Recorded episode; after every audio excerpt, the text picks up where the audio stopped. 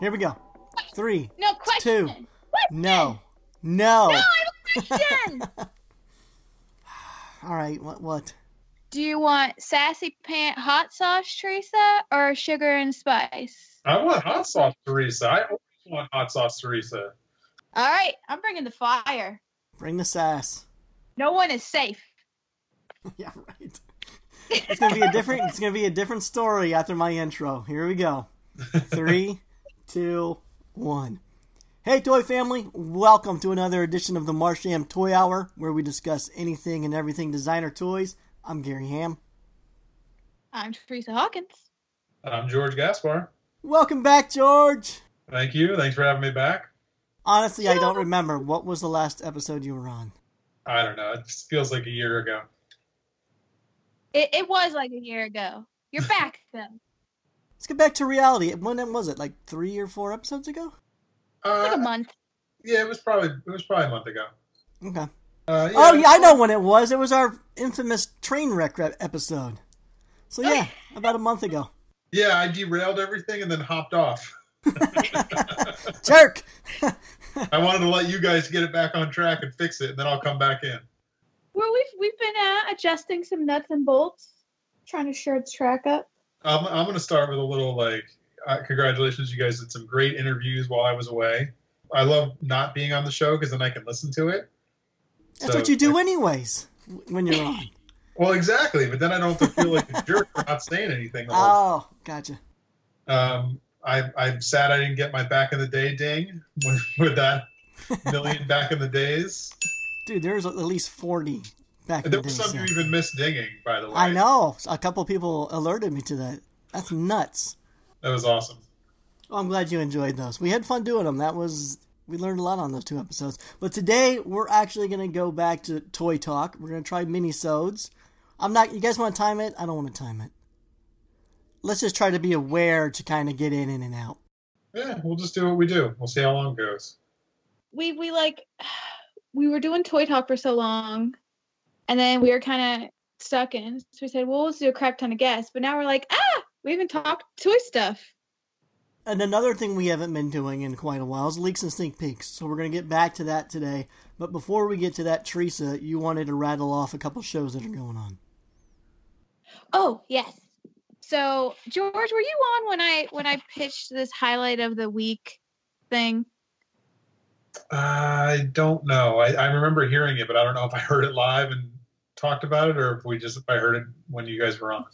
You know, I think I actually tried to start it during our train wreck episode. So yeah, I'm trying to bring it back. I guess I don't know if it's highlight of the week or what, but I wanted to rattle off um, just a couple of shows uh, that are happening. I have to say, Clutter is ridiculous. They've been doing this three shows a month thing. I don't know. I don't know how they do it, but there's this trifecta going on this weekend. They've got three different shows opening. Uh, one is a group show called Revenge of Planet Rainbow Sparkles. It's where they um, everyone submits different colors and they basically create a giant rainbow wall in the gallery. They've got 50 artists involved, hundreds of pieces. Uh, that looks like it's going to be awesome. And then they have two different solo shows. They have uh, the Wonderful Sad Salesman doing a show called The Cute, the Weird, and the Derpy. And then uh, Robin of Beanie Bat has her first solo show. Uh, it might be her first solo show ever, I think, called The Forest Awakens. So awesome things. I'm waiting for my email. I know it. You know the shows will have already started uh, by the time this episode comes out, but um, usually Clutter's really good about getting the pieces up online, so you can go check it out. And then, do y'all remember King Pakara? This is weird. It's like we're going all the way back could, to how train. could I forget? Yes, I remember King Picard. So um, there's actually going to be a show at Q Pop Shop by that artist, Art Junkie. They have an exhibition there uh, where they're going to have various toys made by that artist, original paintings, and then a King Pakara custom show all in one. So yeah, good stuff going on. Shows. I'm sure I missed stuff, but those caught my eye, and I just wanted to shout them out real quick. And then another quick highlight of the week there's a new Kickstarter dropping this Friday for Emoji World. Yay! We are actually going to have them on as a guest, so I won't dig too deep into it because we can just ask them about it. But it starts this Friday, so by the time this episode's out, it'll be live. they're dropping a new comic book, but they'll also have exclusive toy sculpture editions as part of the Kickstarter too. So check it out. Nice. That's awesome. Should we do a round of back in the day history? That's something we haven't done in a while. Oh yeah, yeah. Do you want to do this one? Because I think you're the one who found this. Yeah, I found this thing many months ago back when I first when I was going to start doing the this week in history post, I think I did 3 or 4 in a row, but I just realized how much work it was. I already work on this podcast like 4 or 5 nights out of my week and so for some reason I decided to take another one of my free nights off to do research for that history post and so it wasn't getting much um, appreciation or feedback so i just kind of maybe it wasn't something people were into so i stopped doing it but one of the things i did discover was back in september 2009 that was when kid robot had their death to false vinyl rally in new york city in protest of those taco bell bellheads toys you guys remember that? They went there was like a Taco Bell food truck in New York City. They went there on the weekend, and I guess Taco Bell food truck was going to give away free tacos and free Bellhead toys. And Kid Ro- Robot got a sniff of that and decided to protest it and rally it by going there. And people were wearing Death to False Vinyl T-shirts. They were handing out free dunnies, and it was it was a pretty big deal back then. Back in the day. Wow, really? That's crazy. You remember that, George? I think I have the whole set. Of the Taco Bell ones? Oh yeah, I went I went searching for those. Like I I was collecting those hardcore. I gotta look them up. Hold on, I gotta refresh my memory. Pretty sure they were called Bell. Oh, that's right. So these little Bellhead toys, part of what I think that the dispute was not so much that Taco Bell did these sort of Bellhead vinyls, but they looked like rip-offs of Dunnies. Oh yeah, that was a very specific artists but that were being ripped off on each one too. Yeah. Yeah. They weren't exact replica, like they were not copies in that sense, but they were heavily, heavily influenced by previous Dunny designs by several of the artists. One I remember was a Kathie Olivas girl in a bunny suit with her mouth zip closed, and so the Bellhead Dunny was also a white bunny with in a, in a bunny costume with a zipper, but they made it a little cuter. But you can tell, you just if you saw them side by side, they were definitely influenced, and several other ones in the Bellhead series were just like that. If you put them side by side to other Dunnies, you can tell they were inspired by same color palettes and everything. But that's crazy. Isn't it crazy to think that 10 years ago, Kid Robot was out there like rebelling and saying, "Don't do knockoffs." What else were they saying? Like, oh, here I found the uh, the link for it. And actually, it was a Kid Robot blog post. Here's here's what it says: We will be giving away over a thousand Dunnies to show the city of New York what's a real vinyl toy. Wear your Death to False Vinyl shirt and join our rally. Two full hours of free Dunnies, shirts, stickers, and more while supplies last. I just, I just, I times just man, times have changed. It just cracked me up that they were all real vinyl here, here, and now. Wait, at the end of this, it says, "Friends don't let friends collect crappy toys." That's Oh, an actual KidRobot.com blog post. That's awesome. It's funny because the Bellheads weren't even vinyl. Like they they were ABS, weren't they? You know, I never actually saw them in hand, so I have no idea. I'm pretty sure. Or maybe they had vinyl bodies, but they had ABS heads, like the Big Bell. I'm pretty sure they were ABS though. oh man. So, yeah, speaking of which, I- I- if we're going to do history, again, a decade ago, 2009, the Toy Chronicle brought this video to our attention this week, but there was a release party for the Ye Old English Dunny series in the UK, and there's a whole video for it. We'll share this video in our show notes, but if you go back and watch this video, it just makes you, it just like a trip down memory lane. It makes you realize how big Dunny release parties used to be and how they were handled. They were grand events. At this release party in particular, again, it was in the UK, but Paul Budnitz was on hand. Baroness, she used to work for uh, Kid Robot. She handled, I guess, like marketing and promotional stuff, setting up events. Julie West was there. Clutter Miranda was there back when she lived in the UK. I Love Dust, Dr. Ray, Peskimo, and Tado were painting a custom two four foot dunny on hand triclops just so many different artists and just the amount of collectors in the audience and just waiting get, to get into the building for this release was also awesome to see so it's just cool just dunny events were different back then Oh yeah. Oh yeah, I remember. I mean, I remember those things because you know, being here in LA where where one of the stores was, like they had huge events like that all the time. It was it was great. Mm-hmm. I remember going with Scott up to one of his events in San Francisco just to because he, he had a signing up there with I think it was with Julie West, wasn't it? And it was at the Kid Robot store for one of their Dunny things. They brought him up to that, so we drove up together. I drove up with him, and you know we hung out. I hung out while he did the signing, and just hung out at the store, and it was it was cool. Nice. Yeah, they don't do that anymore, do they? Uh, No, well, that's not like, true. They, they don't really have stores left, right? Like No, not as far as physical location stores, but remember all the stores, whether they were Kid Robot or not, whether it was Rotofuji, Red Hot Robot, Dragatomi, Rivet, My Plastic Heart. Remember all the stores the night before the actual release, they would have like a a trading and release party where you can go and get these things. I remember in Phoenix it was kind of a big deal when there was a, a Dunny drop. And I just remember that. It was a, it was a whole country sort of celebration. And we just don't have anything like that anymore. I there was the occasional I know that 3D Retro's done a few release parties. I think there was one at Rotofuji maybe a few years ago, but nothing nothing is grand. Much smaller, more quiet releases.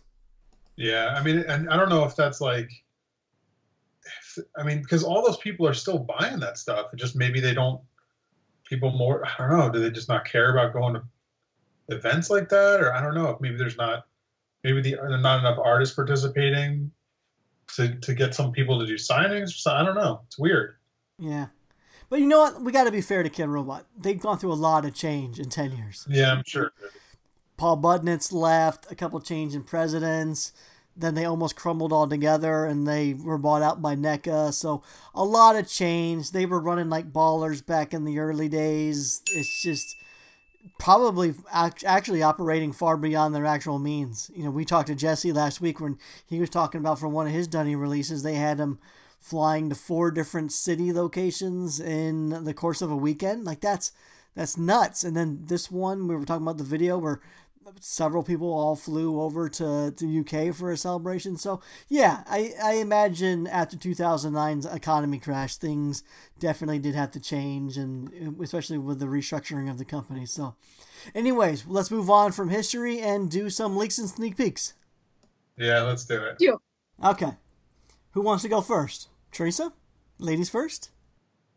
Sure. Okay, I have two. Two. I know, I know. I know. We haven't done it in a while, so I, I will allow it this one time. Well, so we get, you know, we've been getting some feedback, and I know we have a habit of going into our old patterns of always talking about cute, cute, cute, cute, cute. So one of my leaks and sneaks is gonna be Pop Mart. complete opposite. No, I'm going non-cute. So there is actually this really cool piece being put out by Clutter, um, and it was sculpted by Tokyo Jesus. So it's this piece called Oni Tayu. It's a smoke and mirrors edition. It's a 12 inch double cast resin piece between Clutter and Tokyo Jesus. And it's this crazy double cast woman with these like bodies on her back like a backpack but it's basically the concept of it says the crystal blood Tayu revealed her outer form while this release showcases her deepest secrets the skulls of her many victims. And it's ba- like her legs are just stacks of skull heads and you can see her like skull shape within it. And like i said on her back is like two dead bodies that's kind of like siamese style like a backpack. It's crazy. And it glows I'm looking at the photos now. It's this is what you consider a real designer art toy. This is nuts. I don't even know how they're pulling this off. George, do you know how they're pulling off this double cast treatment? Is everything on the interior is that one solid piece that then they're then recasting clear resin around? I, would imagine. I mean, I don't know for certain what they were doing, but I would imagine it's yeah. You have the master sculpt that's the outside shape, and then once you have that, you can pour up, you know, either a wax or whatever you want to sculpt in, and then you can sculpt the inner shape from that. So you can kind of do a reductive sculpt and take away all the material. So then you have the inner thing that fits exactly in. It would fit exactly in the mold of that outer shape. So then you cast uh, you you cast all the interiors, paint them or whatever you're doing to them, treat them however you want, and then you put those into the mold back into the mold of the bigger one, and pour the clear around it. It's a lot of work. Like it's it's not easy. Imagine like if one if the casting doesn't come out, you've now wasted that interior piece that you did all that work on. So yeah, I mean the price the price is expensive and it's worth it because there's a ton of work involved in this. Yeah, this is way. This is by far the most complex version of a double cast I've personally seen, and I just scrolled down. The inside is glow in the dark. That's what I said. I said it glows. And when you look at it from the back, it's like this weird Siamese twin body skull twin thing. Wow. Yeah, it's it's pretty cool. And you can see like the skull shape of the woman, the warrior woman with her freaking crazy stacked skull legs. It's nuts. It's There's three hundred people that fifty do this bucks. Cast stuff that's just like it's so much work. I don't know why anybody does it, but like there's a few people doing it then and they're just really nailing it some, with with cool shit. Barbarian Rage does this stuff too and you know, he he does this crazy like He-Man type figures, like He-Man figures with all these interior stuff and they're just nuts. Th- these are all being and- pulled out of Clutter Studios in New York. They're not. No one else is doing. it. This is actually being pulled by probably Josh or Miranda or someone there. Yeah.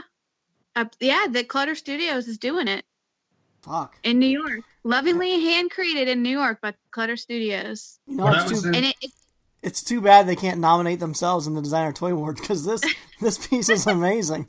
Someone else could nominate them, right? Like Yeah, but I don't think they can even put it up there because a lot of people are skeptical that, that this thing is rigged and all that sort of stuff. So I think anything that's clutter related, they remove from the categories just altogether. that's too bad because this is a ton of work. I mean, I, This I've is amazing. Yeah. I've seen them do some. I was at- last time I was out there. I went to their studio and they were doing some of this double casting stuff, and just seeing them work on that stuff back there, it's like, oh man, I wouldn't want to do it. It's so much work. I didn't know Yeah, you did it- that. Uh, yeah, I It went, was- it was a while. It was a while back. It was like probably I don't even know. It was last year, I think maybe. Way to bring that up like a year later, George. You realize we run a Toy Talk podcast here. I don't know what I do. you know, it, have you all seen Scott um, Wilkowski's work? Yeah. Oh yeah, he's like kind of he's the guy that I always think whenever I see these, I think of Scott Wilkowski because he was I, I do too. for a while. He's like the OG guy, right? He's kind of the guy that kind of started this whole double cast thing. I feel like that. Yeah. Yeah. That that's that's kind of my opinion because I every I do the same thing, George. Every time I see it, I think of Scott and all of the crazy double casting he's done. And I know he does a lot of collaborations with Blue Bear, but yeah, this piece by Clutter, you can't not call it out. Um, but uh, just for a few details, so it's gonna be th- it is a little more pricey, 350 a piece, um, but it's gonna be a pre-order. The pre-order starts Friday, so by the time this airs, it'll be up, um, and they're doing 50 pieces. So I don't know how quick it'll go, but it's It'll be sold out. it's killer. It's a very un-Teresa piece for everyone listening. It is. See, I'm trying to look at me, Proud of Something- you, Teresa. non Teresa. Okay, can I do a Teresa thing now, real quick? What's Chris Ryniak releasing now? Damn it, No, George! no, no, no. Okay, you remember? Um, I think we mentioned seed arts when we talked about five points. There was this prototype that I saw. Um, let me see if I can give you all the links so that you can see what I'm talking about. So, uh, whoa, where did okay? So Seed Arts is um this resin caster, and she posted recently that she's working on a collaboration with this Instagram user called Puffy Puff Puff. That's their Instagram name, Puffy Puff Puff underscore. And if you go look, so I had never heard of this Puffy Puff Puff, and I went over to their account, and oh my God, they're this 3D sculptor of insanely so Teresa designs. Like the entire feed is uber cute, and I want all of them to be real. Like I wish they were all toys and not just 3D sculpts. Um, but anyway, Seed Arts and this Puffy Puff Puff are collaborating together. I know it sounds really absurd, but that's well, it's Puffy the the username is Puffy Puff Puff, and then the name in the account is Puffy the Puff Puff. George, you're driving in your car, you're listening to this right now, and you keep I on hearing killed myself already. Puffy Just the Puff Puff. Puffy the Puff Puff. But it's worth it because they're working on this adorable piece. It's called a quartzback dragon. Picture, I don't know, like a pudgy little dragon with kind of um quartz, like almost like uh rock formations kind of growing on the head and spine. Um, it's got little little little arms sitting up by the mouth. It's kind of head tilted up, eyes closed, a little pudgy. I don't know. It's just super super cute, and I think they're still trying to figure out uh, what size they're going to cast. They've got examples of a five inch and a two inch, and obviously I want the teeny weeny two inch because it's so cute. And imagine putting on your desk and they're looking up at you all cute like. I Go gotta look say. I'm looking at their page. I'm looking at the Puffy Puff Puff page, and man, there there is some cute stuff on there. Oh my god! That, right? that pencil with the eraser, and they both got cute eyes. Like, whew. Yes. And their racers holding on with hands on the top. Oh Yeah. my god! And the candy corn. Oh. yeah, it's pretty adorable, and it's fun to say. adorable. Puppy puff, puppy. Oh god. Puffy puff puff. We need to move on. Puffy the Puff Puff. I like that they had to put an underscore after their name because Puffy Puff Puff was already taken. Random Okay. thought. Do you guys prefer for your naming conventions of files? Do you prefer to do dashes or the underscores? What are you talking about? You know how when you have a file and you can type Martian underscore toy underscore hour underscore podcast underscore blah blah blah blah blah. Or would you prefer to separate the words with dashes? There's something about if you do underscore, Google reads it all as one word, and if you do it as dashes, it reads each word individually. So if you're doing a Google image search, things show up better if you did a file name convention with dashes instead of underscores. Okay, I do dashes. Hmm. See, I've always done underscore. I just don't like the way the underscore looks. I don't understand why we're even talking about this. Sorry. George mentioned Puffy something about underscore. It was literally just the name of the user account. What are you talking about? I got completely sidetracked. A little ADD today. This is being you know, cut out. George, No way. literally, leave it in. I just. I- I can't even with Gary because the other day he did not realize that if someone texts you an image, you can click it and view the whole thing. Oh, That yeah. that's not totally entirely true. Of course, I knew that you can do that. No, you didn't. No, I well, I, th- I just forgot. Mommy, Daddy, you're fighting. We've been told that people don't like when we banter too long, Teresa. So let's move on. George, what do you have? All right. So you have laid down the rule that I couldn't do a Kickstarter. So I went on and looked at some other things online. Um, there's two that I really want to talk about as well. So maybe I'll just I'll start with the the easy one that you guys already always talk about, which is Unbox. But the news was everywhere today. Spankies and Toy Chronicles. I'm sure other places. The Unbox and Friends Wave Two series is coming out or is out. I guess is up for pre-order or up for order or whatever hmm and it's they've shown all the designs now and i know they've been leaking pictures here and there but they've shown everything and man this is a there's a couple in this series i really like i'm obviously i'm a fan of scott stuff scott tolleson so i really want that freckle the little baby freckle because i love that freckle character he had before Mm-hmm. so this is a new version of that and uh, i definitely want to get that guy and i gotta tell you after listening to retro band it makes me want to get that baby meats Same. That listening to him on your show was was really great and uh, that interview was really cool if anybody hasn't listened to it and they skipped it and went just to this one go back listen to the retro band episode and yeah it makes me want to get that baby meats guy I feel the same way. Had we not done that interview with Retro Band, I don't know if that meat, that baby meats in that series would have appealed to me. But now, I I really like it, and I want to help support it and get it because of him.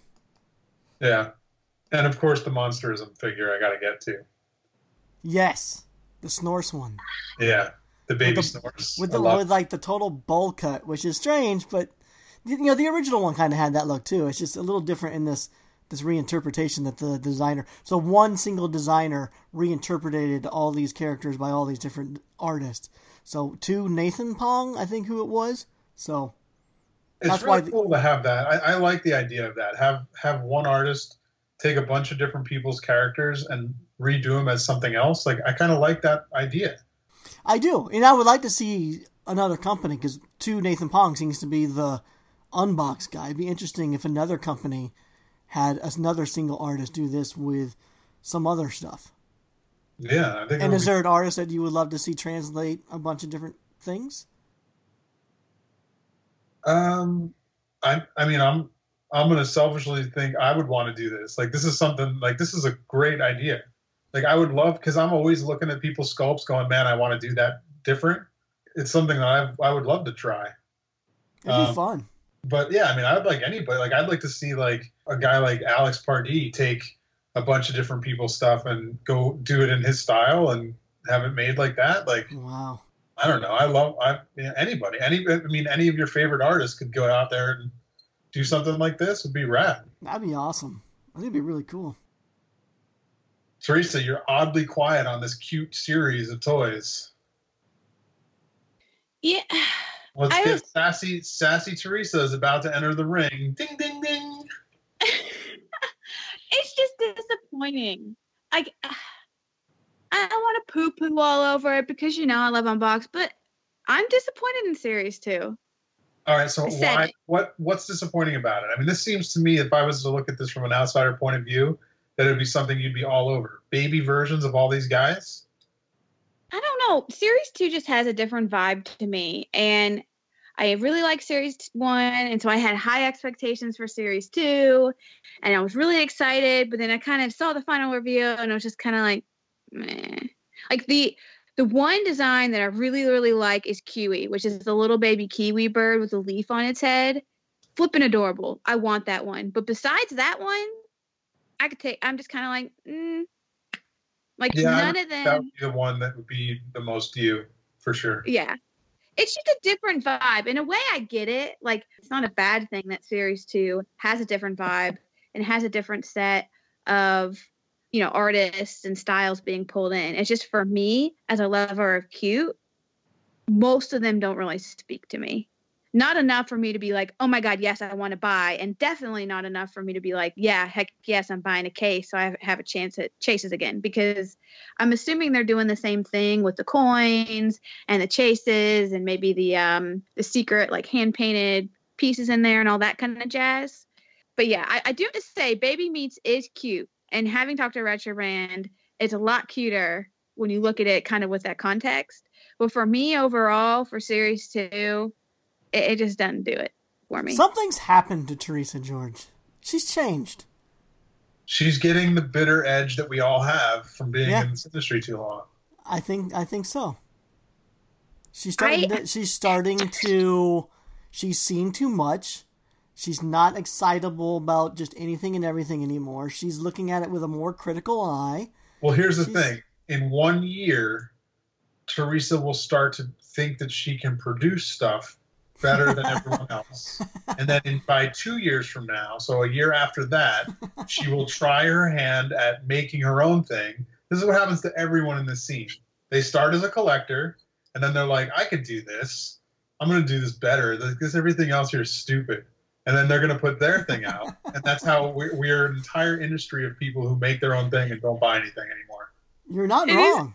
That's great. It is it's absolutely hilarious to me that you said that because I literally had this exact conversation with someone earlier. Because we were talking about like someone we were talking about series two and I think I was saying like eh like I don't know. And I just said I don't know like I guess I'm changed like no more I don't want to buy cases anymore. And I, everything I look at I'm just like eh I don't need that. I don't need that. I don't need that. And they were like oh my god like he said they were like, "Oh, it was nice knowing you. You've changed." And he was like, "They were like, oh, you're probably going into the next cycle, which is purging." And I was like, "That's hilarious because I literally want to purge like everything in my house right now." Oh yeah, for sure. And then And- you'll you'll purge it all, and then you'll start designing your own. and, and so I was like joking. I was like, I feel like this has been like my. I went from what is this stuff? Oh my god, look at all this stuff. I'm gonna buy all the stuff. Oh my god, I'm buying too much. Let's focus and only buy some of the stuff. I'm still buying too much stuff.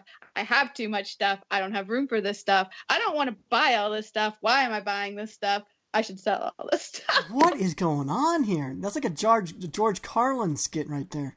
Well, it's funny because that's exactly what happened in this industry. I mean, it just happens. There was a time when the, when the industry was new, it was everybody was Teresa's and everybody was buying everything. And then everybody went through that six year period.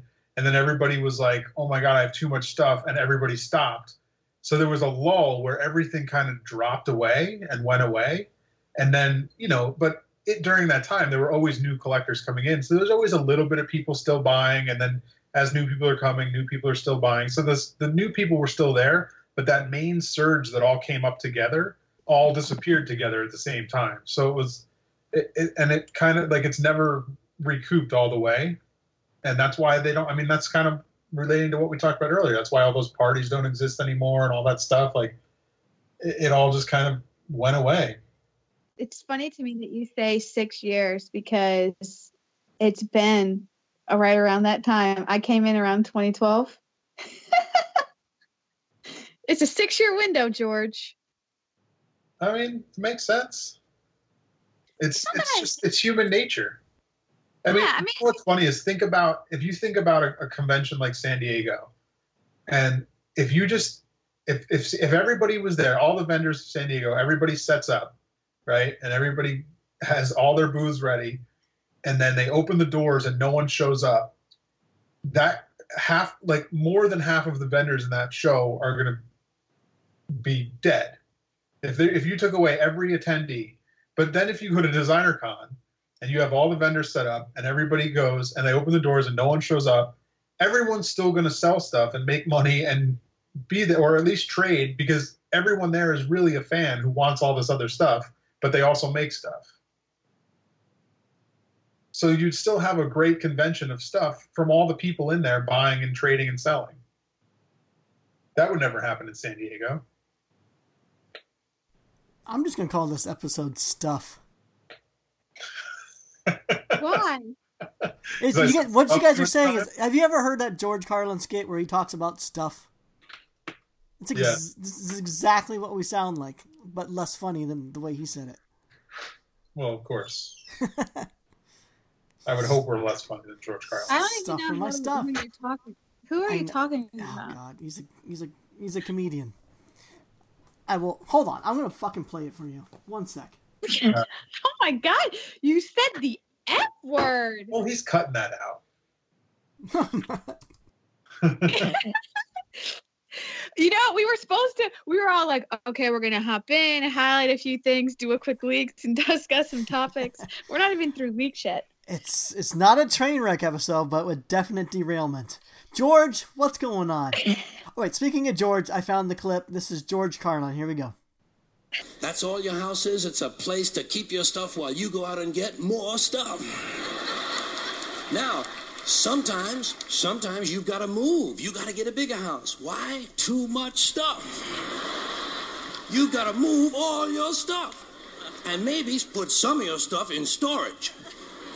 Imagine that. There's a whole industry based on keeping an eye on your stuff. Enough about your stuff. Let's talk about other people's stuff. Did you ever notice when you go to somebody else's house, you never quite feel 100% at home? You know why? No room for your stuff. Somebody else's stuff is all over the place. And what awful stuff it is. Where did they get this stuff? Have you noticed that their stuff is shit and your shit is stuff? Get that off of there. But that's what you I- guys sounded like earlier. All the stuff. You're right though. Now I'm just thinking about all the stuff that that I have. All right, seriously, we're almost at an hour. We got to get rolling. Let's move on. Let's just end it. All right. So this is the Where new Teresa. we? She's like she's just doesn't care about recording anymore. I was she doesn't care about toys do your, anymore. your thing. My you leak haven't and sneak done peek. your leak. Okay. let's- Well, you let's- said wait, wait. You said you had two. So you talked about unbox. What's the second thing, George? Okay, so I do. I have two two leaks and sneak peeks. Um, the second one, while I was looking for something to talk about today um, on Spanky's site, I saw that um, the Silver Fox Foxpresso. Have you seen that piece? no. Foxpresso Silver Fox Edition. Um, it's by an artist who goes by the company name of I don't know how to pronounce it. Car Carmia Carm Carmi Designer Toys. K A R M I E H. Um, Now I know what I sound like. his name is like o- Osim Carmi Carmi Ausim Carmi. I don't know how to say that. Sorry, person, I'm butchering it, but uh, it's a really cool sculpt. It's a it's a little fox sipping a cup of coffee, wearing overall or wearing pants with suspenders, little Converse shoes. 175 bucks. Yeah, well, it's probably hand sculpted, right? Like Oh, 100 percent 3D printed resin. So it's a it's a 3D print, painted 3D print. wait, Yeah, why What is is it it? 175 bucks if it's just a 3D print? wait. What is what is 3D? Okay, what is 3D printed resin? Uh, it is a 3D printed piece. So it's each each piece would be 3D printed on a machine. So it's not molded or anything. But it's when you 3D print something, it's printed using resin. There's all different materials you can print in. Oh, I did not know that. So you think it's a straight up print that's then painted, or is it printed with the color in it? I'm sure it's printed then painted because there's a. I mean, you could see the um, texture lines of the 3D print if you do if you click on it and look real close. See, I don't want that. If I'm paying 175 bucks or something, I don't want striation lines.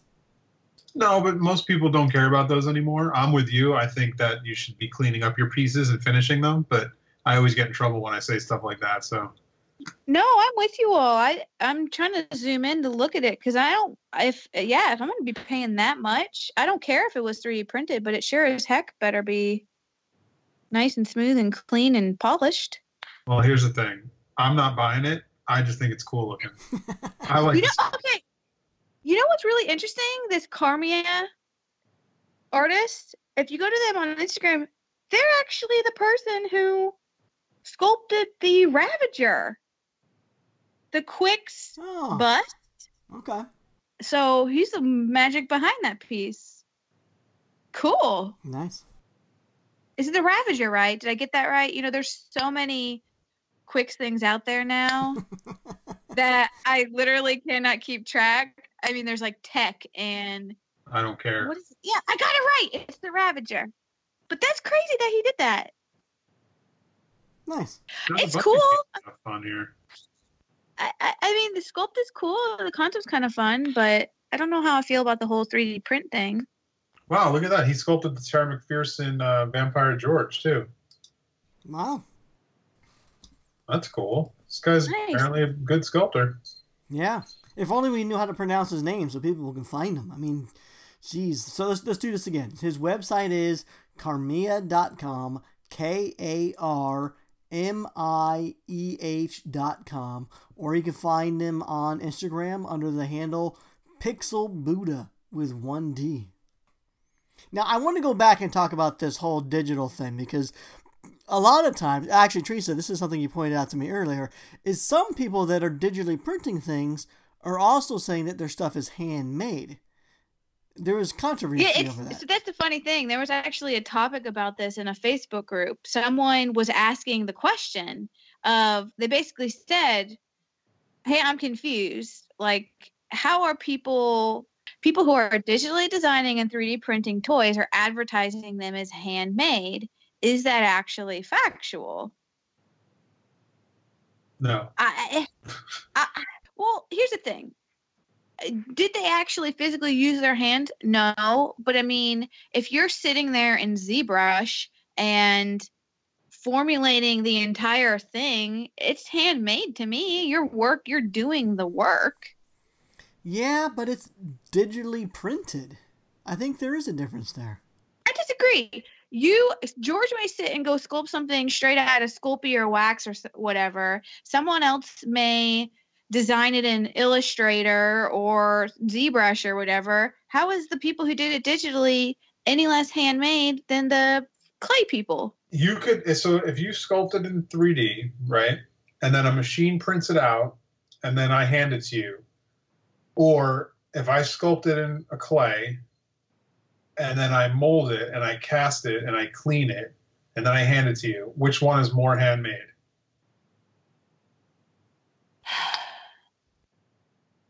Are they both handmade?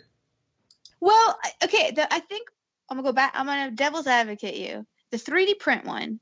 I'm talking about people who aren't handing out the 3D print, who aren't just saying, "Here's a 3D print, take the 3D print." I'm talking about the people in our scene who use the 3D print as a starting point.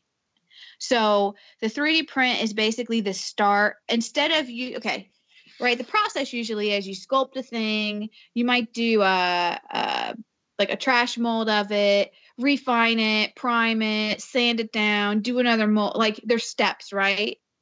There's usually like a process you follow to get it from the original idea you have to the physical thing you're going to sell someone or let them buy. Okay. So when a three, when I'm thinking about 3D printing and you doing stuff digitally, I'm just thinking about it as a step in the process. For some people, they start there instead of physically grabbing a thing to craft with their hands. But they're still going to follow through that process until they get to this really refined resin or vinyl or whatever piece. How Yeah. I to me those are both processes. They're different. I mean, if you want to equate handmade to literally hands physically making it, I mean, then yeah, no, I guess not. But there's still all these handmade processes in there. I, I, I'm on, I'm on the fence about it. I think, yeah, I think 3D sculpting is still hand making because you're still doing it. But if you're, I guess, I mean, he's even painting the stuff, so that's handmade, right? Like, it's more handmade than a factory doing it. But the funny thing is, even a factory, some people are making it with their hands, so it's just not you. Does handmade just mean made by the person who, who's giving it to you? Yeah, maybe instead of handmade, literally meaning made with hands physically, that it's just the fact that that person personally made it. Yeah, like handmade like I made it kind of thing. Right. So in this case, handmade is being defined as not factory manufactured. Yeah.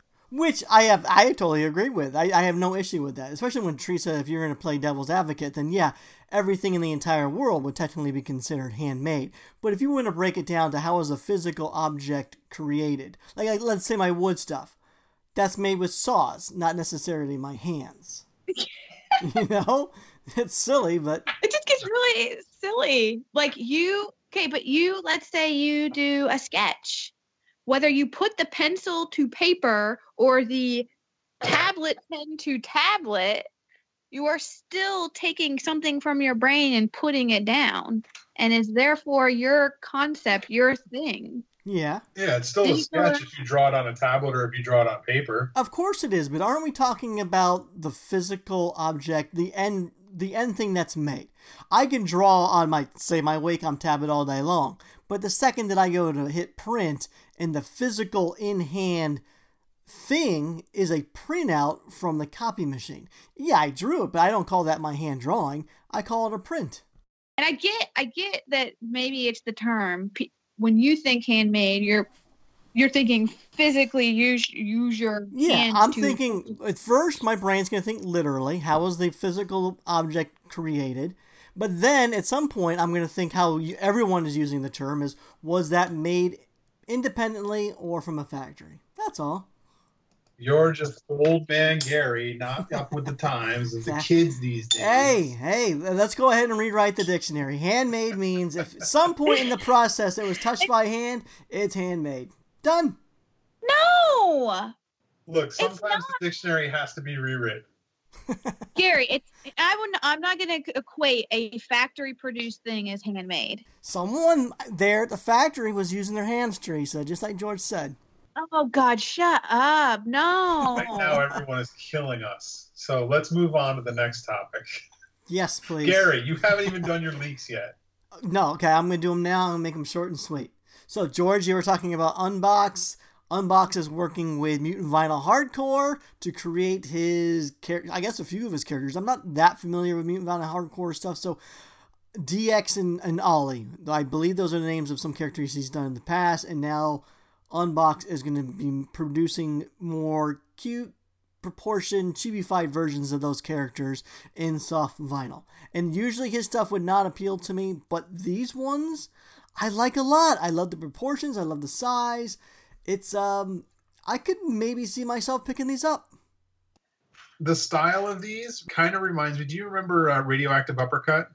No, I don't remember that.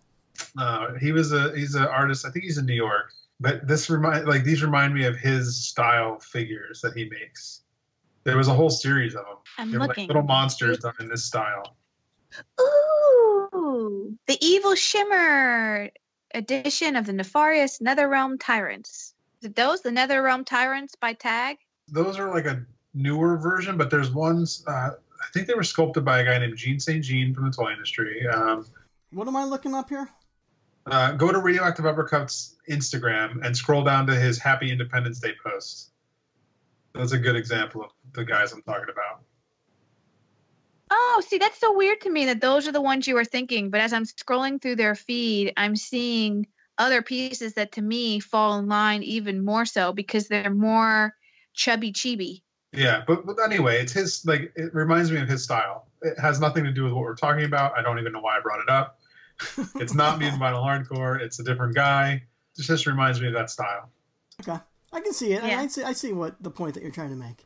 Between series two and those the, the mutant vinyl hardcore chibis, I think it's kind of cool that Unbox is pushing these typically non-cute artists who create these really you know crazy detailed grotesque sort of designs and getting them to delve a bit into sort of the the cute lane i'm all for it Mm-hmm. But Teresa, here let's ask a question. Would you ever buy that stuff? Would is it because it's not really cute? It's more. It's still gooey and mutiny. Would you buy like like what you said? They're trying to make cute things, but it's not cute enough for Teresa, right? no So it's like, and I wonder, is it too cute for the monster guys? Like, do the monster guys rather have the crazy, gooey monsters that look all weird? What I'm asking is the is the audience there? Like, Good it's not question. cute enough for the cute people, but is it and is it too cute for the monster people, or do the monster people not mind cute? Man, I think these Or- this, this one's riding that fine line. I think it's from what the comments I'm reading. Mutant Vinyl Hardcore's audience and fan base is still highly loving this piece. Well, I think his audience is going to buy whatever he puts out. Like he he's got a fan base. I think it goes. I think it reverts better when it's something like a Mutant Vinyl Hardcore going a little more cutesy than if you took someone who's known for doing super cute stuff and then someone reimagined it in a more sophisticated, gory, detailed style. Let's say you took the Whooper Looper and someone Mutant Vinyl Hardcore retranslated it. I don't think the Whooper Looper fan base would be remotely interested in that. No, I don't think it goes the other way. I think the the monster people can appreciate the cute. I don't think the cute people would ever want a monster. No, exactly. I, I agree. I mean, you scroll down Mutant Vinyl Hardcore's feed past the chibis, and you see some weird, gross dude with a worm swimming from its mouth to its nose to its eyeball, and I literally want to just go pull my eyes out. It's freaking disgusting. That's So- right below, it's an amazing sculpt though. That whatever that axe guy is, really cool. So if people are wondering what we're talking about, go look at this guy's page because there's this really cool comic uh, character, comic character looking guy, axe like an axe man with like rope around his waist and, and wrists and stuff. It's really cool. Nice sculpt. I, hear what you're saying. Like, is there an audience for that middle of the ground? I do think there is because I know there are people out there who who like kind of the cute aesthetic, but also kind of like more of the fantasy monstery type of stuff. And there's stuff out there that kind of lives in that zone where it's a bit more masculine. So like there are people out there who don't want to go crazy cute. You think about me, like you can go crazy girly, and I'm not going to be like that's too girly. But there are people where there can be such a thing as too cute, and they're looking for that middle line. Think about like VAG, right? And there's like T9G, and even some of the Byrons and Rangerons that sort of toe the line a little bit. Like they don't go crazy cute, like some of the Pop Mart stuff. It to me, it falls a little bit in that lane. I agree. So I think But there's Gary, nothing. I would love to see this guy design your Woopa Looper. I'd like to see it. Take it to a whole new audience for sure. Yeah, I want to see Mutant Vinyl Hardcore's Wooper Looper of yours. You know, like that would be a great. Yeah, I I don't think I can think of an example of someone taking something that we know only is cute and then give it that hardcore treatment. I can't think of that. So yeah, that would be really cool to see. Yes, I'd like to see that too. It'd be it'd be interesting to see someone try to go the opposite way. Yeah. Well, Teresa, you were talking about someone who kind of delves into that that middle ground world, that on the fringe of being cute and on the fringe of being maybe crossing it over to hardcore. And someone who I can think of that kind of does that pretty well is Brandt Peters. And actually, this week, Brandt Peters released a 3D turnaround of a couple of characters. Again, with 3D sculptors, I don't know if this is just him showing an example of some work he's doing or if this is geared to be a toy release in the future. But he said he wrote something about this would be a secret if I could keep it a secret. But anyways, it was a girl, kind of Medusa style, snake, snakes coming out of her hair. She's wearing a cape and has like a three-headed Cerberus type dog, all very Brandt Peters style. But these were really cool pieces. I this is something I'm looking forward to seeing fleshing out further. The only thing that I saw that I want to see on the next pass is right now she wouldn't stand on her own without a base. And if these are going to be toys, I'm hoping that Brandt's going to engineer it to where that girl can stand on her own without a base. Because those those snakes on the back of her head, the cape flying out, that's that's all to make her top heavy, and she's not to be able to stand. So hopefully that's uh, that's all kind of figured out, possible. Right. Well, and what's interesting. So he posted a turnaround video on his account, and there is like a big circular base underneath them right now. And so I don't know if that's just just there for the sake of being there, or if it's intended that it's going to be part of the piece. But I'm with you. I mean, I think if you can make it self-standing, that would be the preference. But it's cool, like the little snakes coming out and the Yeah. I great It's cool. proportions. I've always liked Brandt stuff. He does he does wonderful work, and it's been a while since we've seen a toy release from Brandt, and maybe a few years. I can really only think of the Harley Quinn, which from Kidrobot was the last one I can think of. But you know, he's been he's art director over at Meow Wolf now, so he's probably throwing himself into that position. And if you haven't seen the Meow Wolf documentary, uh, be sure to check that out. It's really cool. Speaking of seeing Brandt, I haven't looked at his pictures recently. Have you seen his beard? It's getting amazing. no, I haven't. Holy cow, man. Looks good. I don't think I'd even recognize him. It's total rockabilly, like grayed out, like big, big ass beard. It's cool. Okay, yeah, well.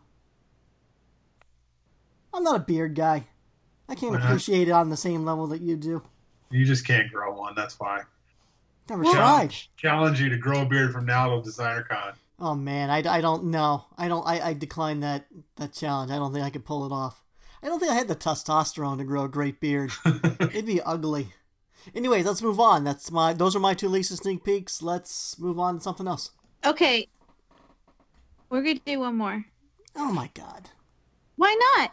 Okay, because there's this really killer piece. We're We're, talking an about hour and twenty these- minutes in. We had all No, these other Here's- do we have a topics. time limit all of a sudden? Yes.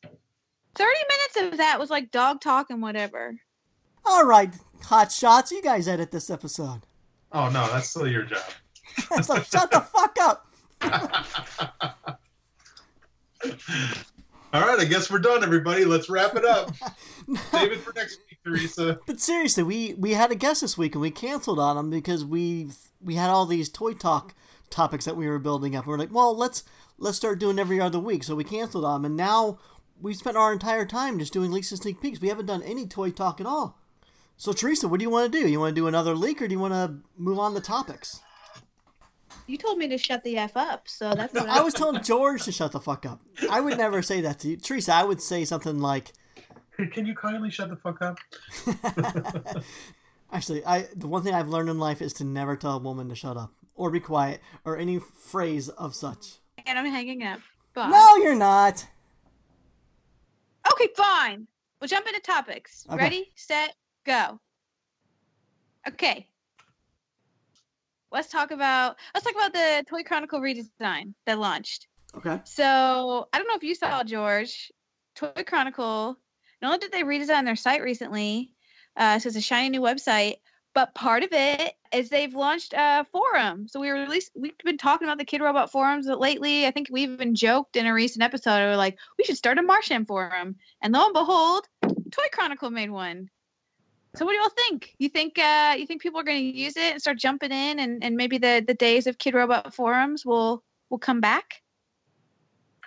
It's too soon, but I think with the Toy Chronicle being behind it and the things that I've heard that they're wanting to do with it, I do see them bringing the forum format back. I do. Yep. Well, and so I, when they first launched and stuff, I didn't fully kind of understand, I guess, all that they had baked into the new site.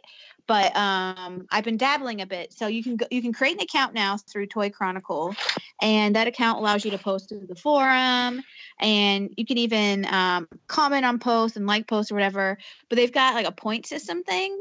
Created this sort of leaderboard, and I guess they're going to do different things and maybe contests and stuff wrapped around your rank which is kind of fun, right? But I was the other thing, the thing I realized earlier tonight. So I was going in there and playing with my profile. It's almost like a Facebook page, kind of within Toy Chronicle. You can upload uh, like a profile photo and a cover photo and a description and and all this kind of stuff. But guess what else you can freaking do? You can make your own posts. A content post for the actual website. Yes, you can make your own freaking blog post. How cool is that? It's pretty awesome. It I still has it pretty still has to be vetted though. You just can't post Yeah. anything and then poof it goes up. Like it has to be of decent quality, of decent research, probably fact checked by the Toy Chronicle. But if you've always wanted to write something for a toy blog, anybody and everybody can do it now. Isn't that cool? I was, cool. I literally, I went, I looked at my screen and I saw this create button. I went, hold the phone. What is this? And then I realized you can, you can submit stuff. So if, and it, they have a bunch of options in there. You can do polls, you can post a video, you can post audio, you can do uh, like a blog style, a list. I'm like, this is snazzy. Those guys, I'm they, they know what Hey, they're there's a. Martian section. There is a There Martian section. Yeah, they they they created a the the lovely Gary and Andy created a section for us. So in the forum, there's a whole section. So yeah, if if you haven't been liking the different millions of ways we offer to listen, there's now one more. You can go over and look at the forum and play it from there and chat about it. Anyway, I think the for, I think that the, the changes they made are cool. I like that they're trying to bring back a forum. I think you're right. People, people there's not a whole lot of accounts yet, a whole lot of activity, but get out there, use it. Let's let's make it a thing. I think it's I think it's a great thing. I could totally see it being the place to go for. It's it's been up for a few weeks now, so it's off to a slow start. But I think maybe people are, people are just waiting for it to fill in. I'm sure a lot of people are checking in. They just don't want to be the ones to create posts and comment just yet. So I think I think in a few weeks or a few months you might see some good activity there. Yeah, and I think they've slowly been sort of launching it out there to kind of play with it. So maybe they're they're not trying to, you know, play it up too much. But if you all, you, I'm out there. You can find me and you can friend people. And I even use the cute little Martian squee as my icon. See, I'm not friending you. I'm not going to use this thing like Facebook where I'm going in there and I'm adding friends. I'm just going to go in there, I'm going to lurk and maybe make the occasional comment. But I'm Well, not then you're I'm not- not going to use it as Facebook and a little clicky thing. Well, you're not going to climb the leaderboard then. You're not going to be earning them points. That's fine. I'll I'll, I'll get by. well, would you? What do you think, George? What do you think about the idea of a forum? I think my forum days are long past me. I, I moderated a forum for 10 years and it's a lot of work. It was fun. I had a great time doing it, but I was, that was back when I was only working for October Toys and I wasn't, I didn't have a day job. I, I couldn't do a forum at this point. Well, kudos to Andy and Gary and Pedro and the rest of the TTC team for taking it on. It's a lot of work. Yeah. I'm sure it is because especially if they're having to prove everything as this thing grows. Whew. And these these people all have day jobs. I think that's the one. So many times in this scene, like someone posted in the forum, they were like, "I'm new. Like I kind of want to do this. I want to do art. Like, do people do this full time?" And I kind of wanted to be like, "I don't want to burst your bubble, but the majority of people in the scene, this is not their job." even though even though everyone acts like it is. Yeah. I've got something I can mention. Okay, George. All right, you go. Go ahead. Uh, the anyone that knows the minifigure stuff that I put out, the uh, OMFG series, the minifigure militia has just finished off uh, with series two. Even they did them out of order. They chose their own order to release in, and they they've been doing the Uzarian color, which is a uh, translucent slime green. And they started with three, then to four, then to one, and now they've gone to two, series two. So they've completed the set. So if you want to get your Series 2 OMFG in Uzarian color, head over to the Minifigure Militia and buy your stuff. I feel like we just entered back in the leaks and sneak peeks. Slash a little bit of sponsors. Hey, I wasn't allowed to talk about that in Leaks and Sneaks Peeks. You guys It was like a little. It Have was we ever George's talked about this minifigure militia? uh, I don't know. Yeah, we have at one point because I'm in it on Facebook. I'm like a creepy lurker because you told me to join the group for some contest thing, and I never did it. And and then I realized, okay, I entered it thinking, oh, I collect minifigures, but then we've we've learned, and you have told us that what we say is minifigures is not really minifigures, and that entire group, it's like teeny weenies. Well, yeah, you just you call everything a minifigure, even though it's just small figures. But they truly collect like Keshi, OMFG, but they're also kind of into like um what do you call them? The little gumball type of machines, but for toys. Oh hell yeah! All the gumball machine toys. Yeah. Yeah, like they that that's that's my interpretation of the minifigure militia. But anyway, All right, there you go. Next, next topic. Here, here, real quick, while we're while we're in while we're in plug mode, go check out our flippin' fantastic sponsors: My Plastic Heart, Strange Cat, 3D Retro, Toy Chronicles, Spanky Stokes. You, if you listen to us, already know all the codes and websites and schnaz, so just go. Wow.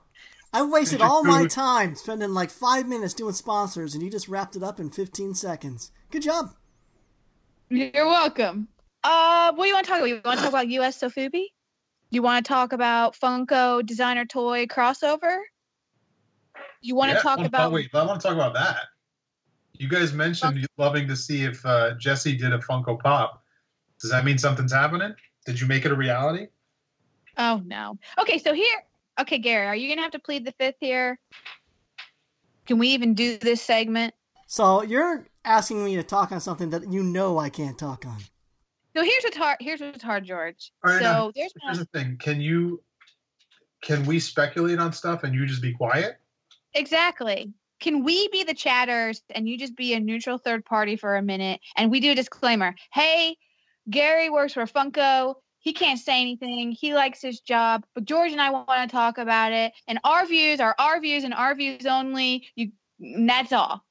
Keep Gary's good. Oh, if only it was that simple. It's not. I'll still be an accomplice to whatever is said. As long as we don't leak anything or whatnot, I think it should be okay. But let's just you you talk about it, and I will let you know if we're in uncomfortable All right. territory. Okay.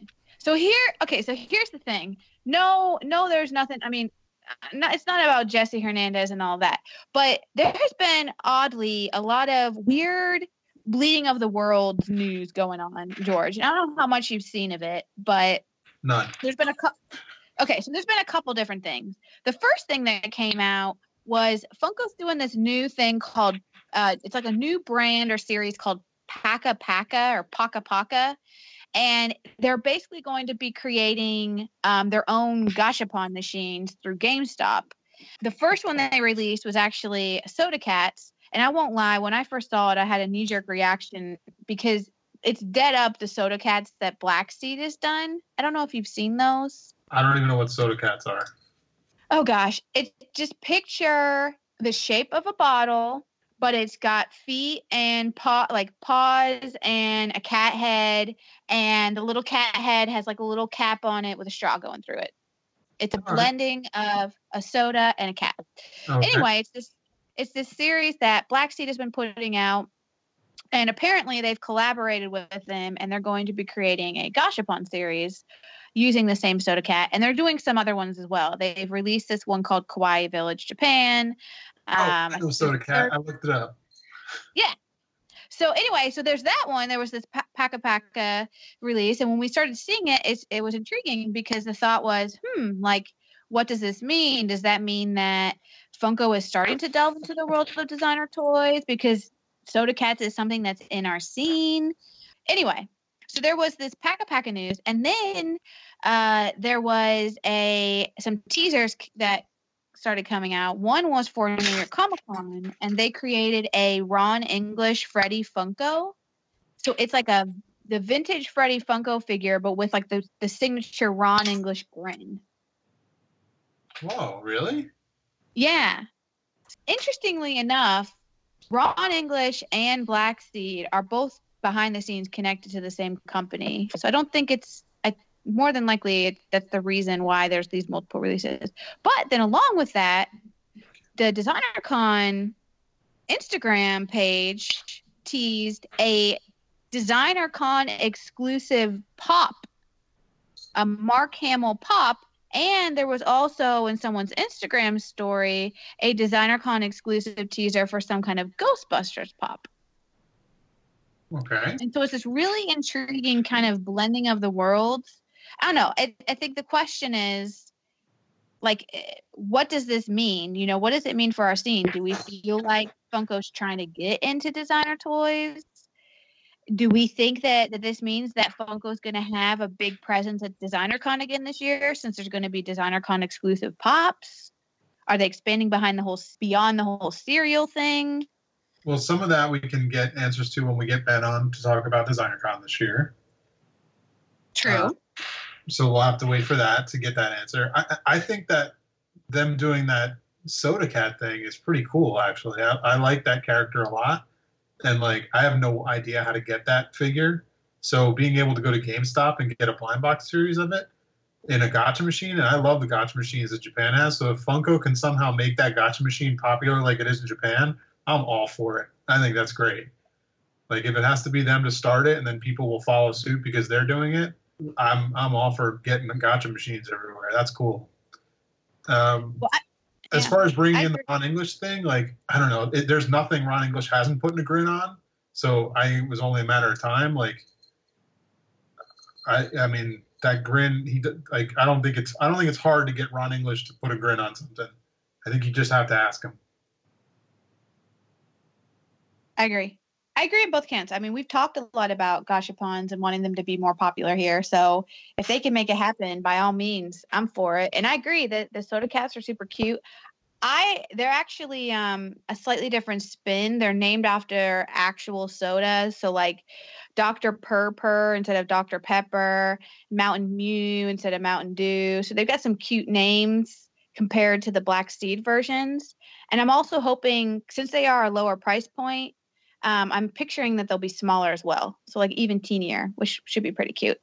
But yeah, I, I think the only thing just on like the uh, the chatter around the whole designer con exclusive pops, you know, back when we talked to Ben last year, there was a lot of discussion around Funko coming to D- designer con and what that would mean.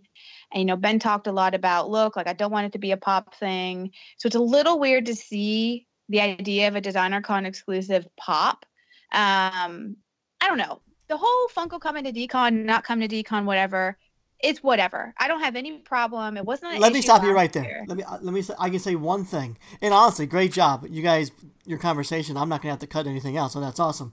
But the one thing I can say for a fact is Funko is not going to be exhibiting at Designer Con this year. I can say that for absolute certainty.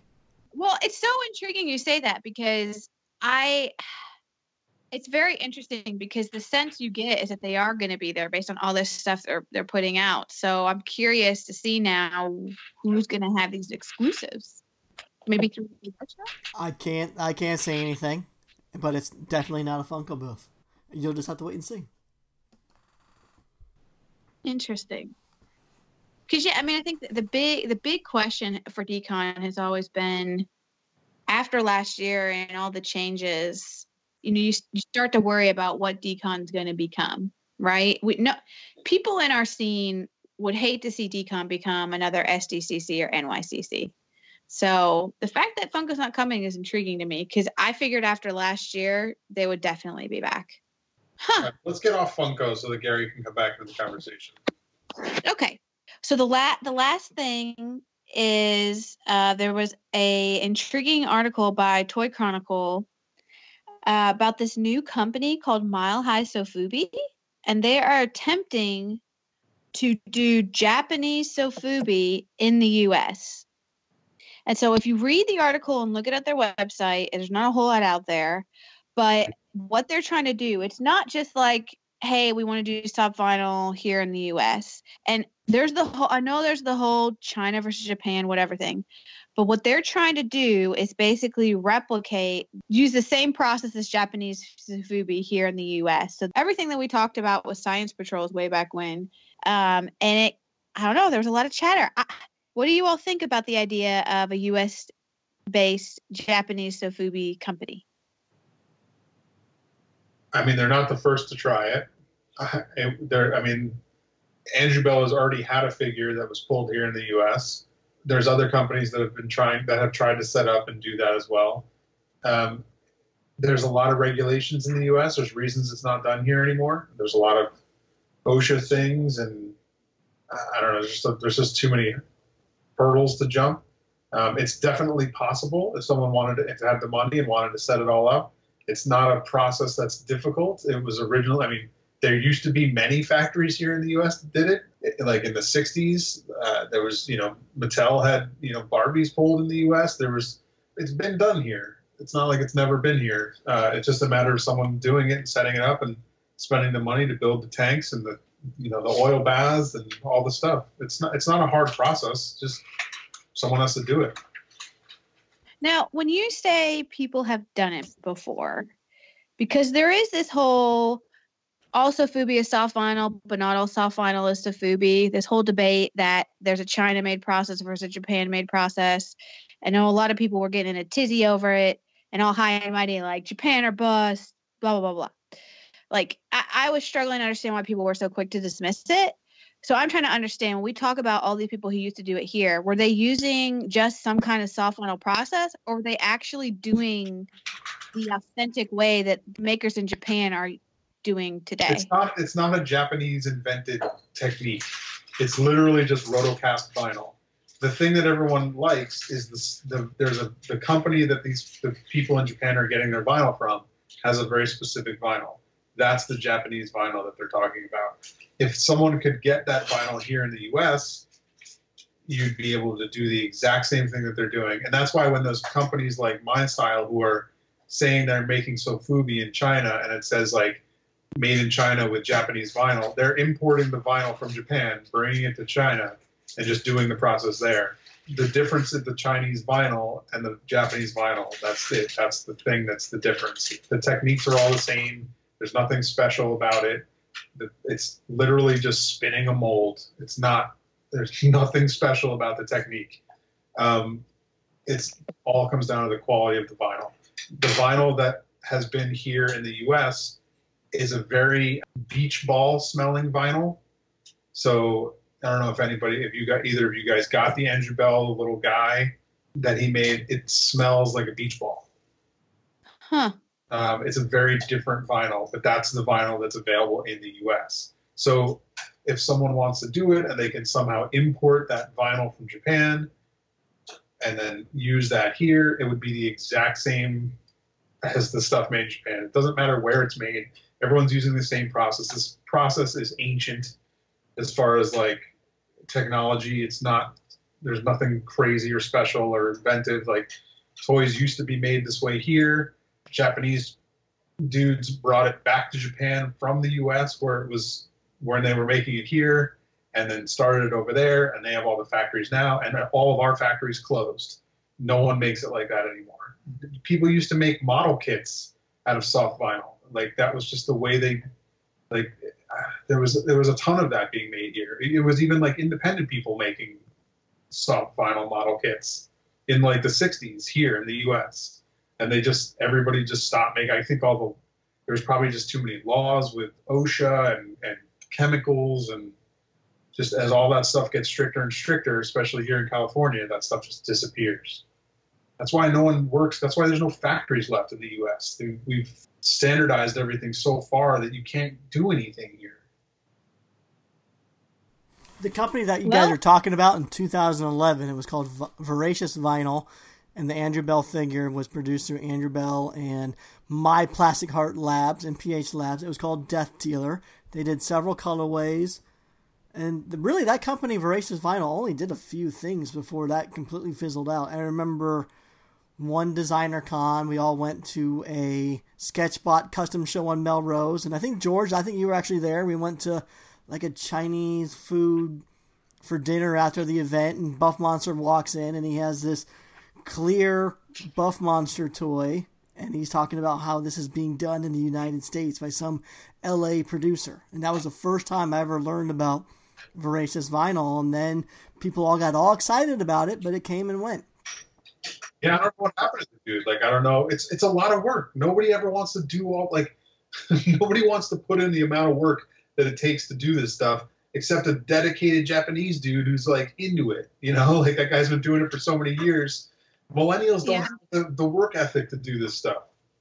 I, I, I take offense to that, but um, moving on.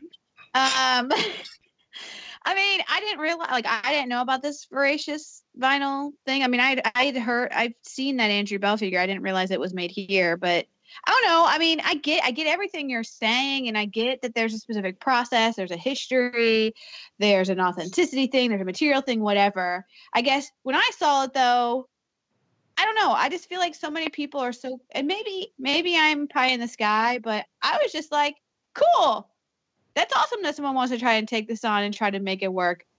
I hope that they can. I, I hope that they can. I, there's so many people that have said they want to do it over the years that no one ever does it. I, I, it would be great. I would think that there's a ton of people that would use them for product if someone could do it.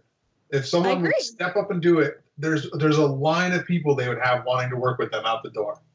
I agree. So I, I don't know. It, it just was really interesting in the thread because when I posted it, I posted it was like, oh my gosh, how cool. Like, look, guys, this is awesome. And then everyone was just like, wham, wham, because, Paul, because like, you're heard, this is the first time you're hearing someone try it. We've heard it for the past 20 years of people saying they're going to do it and then it doesn't happen. So it's like, oh, hey, here's another guy who thinks he's going to do it yeah, and it was a combination of that and people being like, "You can't replicate Japan and Japan, blah blah blah." I'm just like, I don't know. Maybe I don't know. I've never been all about my material must be. I know. Uh, yeah, I know what you're talking about. And yes, you and I are the same way. You and I, we do not need our material out of a specific location. We just like toys and I equated this in one of our threads. We were talking about this, and um, someone was saying that they only want their toys to come out of Japan. And me being snarky and kind of poking fun and being sarcastic, I said, Well, I only like pizza out of Italy, specifically Naples. Because that's kind of how it reads when people say that they only want their toys coming out of Japan. I'll eat pizza anywhere. As long as it's a somewhat decent pizza, I'll eat a DiGiorno's and then I'll spend 30, 40 bucks on a really, really good pizza. So it really depends on things. But as far as toys go, Teresa, you and I just are different. Some people just it's a personal preference. You and I don't care where the toy's made so long as it looks cool on our shelves. And other people like to know a little more of the backstory of where their their toy came from. So they're a little more loyal to regions and whatnot. They like knowing that their toy was made at the same factory as that that made their Bandai toys when they were kids, or maybe it was sculpted by the same person who did a certain Godzilla toy or something like that. The smells, the streets, the the people. So they, they have a connection to the toy on a different level than than you and I do. But okay, let me make it a different analogy because I understand the people who say that China made soft vinyl and Japan made soft vinyl are different. I get that. I, that is not a debate. Where I come in is let's say let's take your pizza analogy, right? we'll eat pizza where, wherever, right? I'll go to freaking Blaze Pizza, which is a chain, and eat it, and I don't care.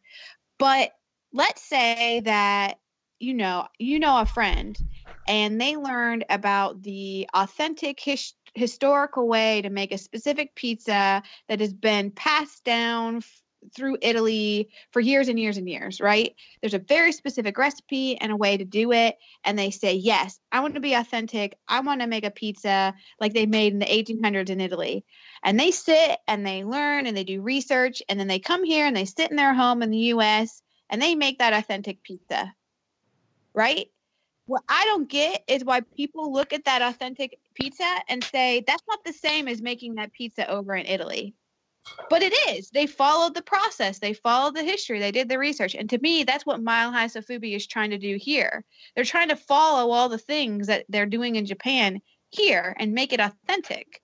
Yeah, but there's a difference between following the thing and making it authentic, which it still would be. I understand what you're saying. But Gary is saying the actual dude that pulled your toy out of the mold is the guy that pulled that toy 40 years ago out of the mold you bought when you were a kid. Like the same Okay. dude. Like Steve. Steve pulled that toy 30 years ago and painted it, and then Steve pulled your toy out of the mold right now. I, gotcha. Like that's authentic. Okay, it's the person, and I, I get I get that now that you're saying it that way. I guess I just don't. If someone is trying to honor Steve and do do what Steve does here, to me that is trying to be authentic in the best way you can. Versus just creating a factory that does whatever or using whatever process. I agree. All right, let's wrap this up. Wrap it up. All right, why don't each of you take a brief moment and let the listeners know where they can find you? Teresa, go first. Sure. Check me out on Instagram, tmhawk24, and you can find me in the TTC forums. What, what? As what? Teresa Hawkins or TM Hawk 24? Well, that's weird. So we cre- we had to create a username, so I created one tmhawk24, but I show as Teresa Hawkins in the post. Okay. So George, where can people find you on the Toy Chronicle forums? Uh, you cannot at this moment. Maybe one day, but right now you can find me on Instagram at Double G Toys. And don't forget to buy OMFG Series 2 Uzarian Green at the Minifigure Militia. I'm Gary Ham. You can find me at superham.com or Gary Ham on Instagram. Or I don't know what my handle on the Toy Chronicle forum is, but let's assume it's Gary Ham. Oh my God. Oh my god! This has been disgusting. this has been the Martian Toy Hour. We do this every week, not because we have to. But because Gary burps. So until our don't want next to anymore. until our next transmission, we're signing off. Bye. Bye. Whew, that was uh That was terrible. that was an interesting one. and that burp was disgusting. Yeah, it got a little lodged in my throat before it wanted to come out. You need to, if you do not, if you do not edit that out, you will literally have people retching in their mouth. That was You should terrible. just edit in the, the elf burp instead. That's probably the best part about the whole episode. Two hours and 15 Oh my minutes. gosh. I give up. I give up on trying and prepping and No! whatever. It was Teresa, it was a good. good episode. Stop it. It was it was good.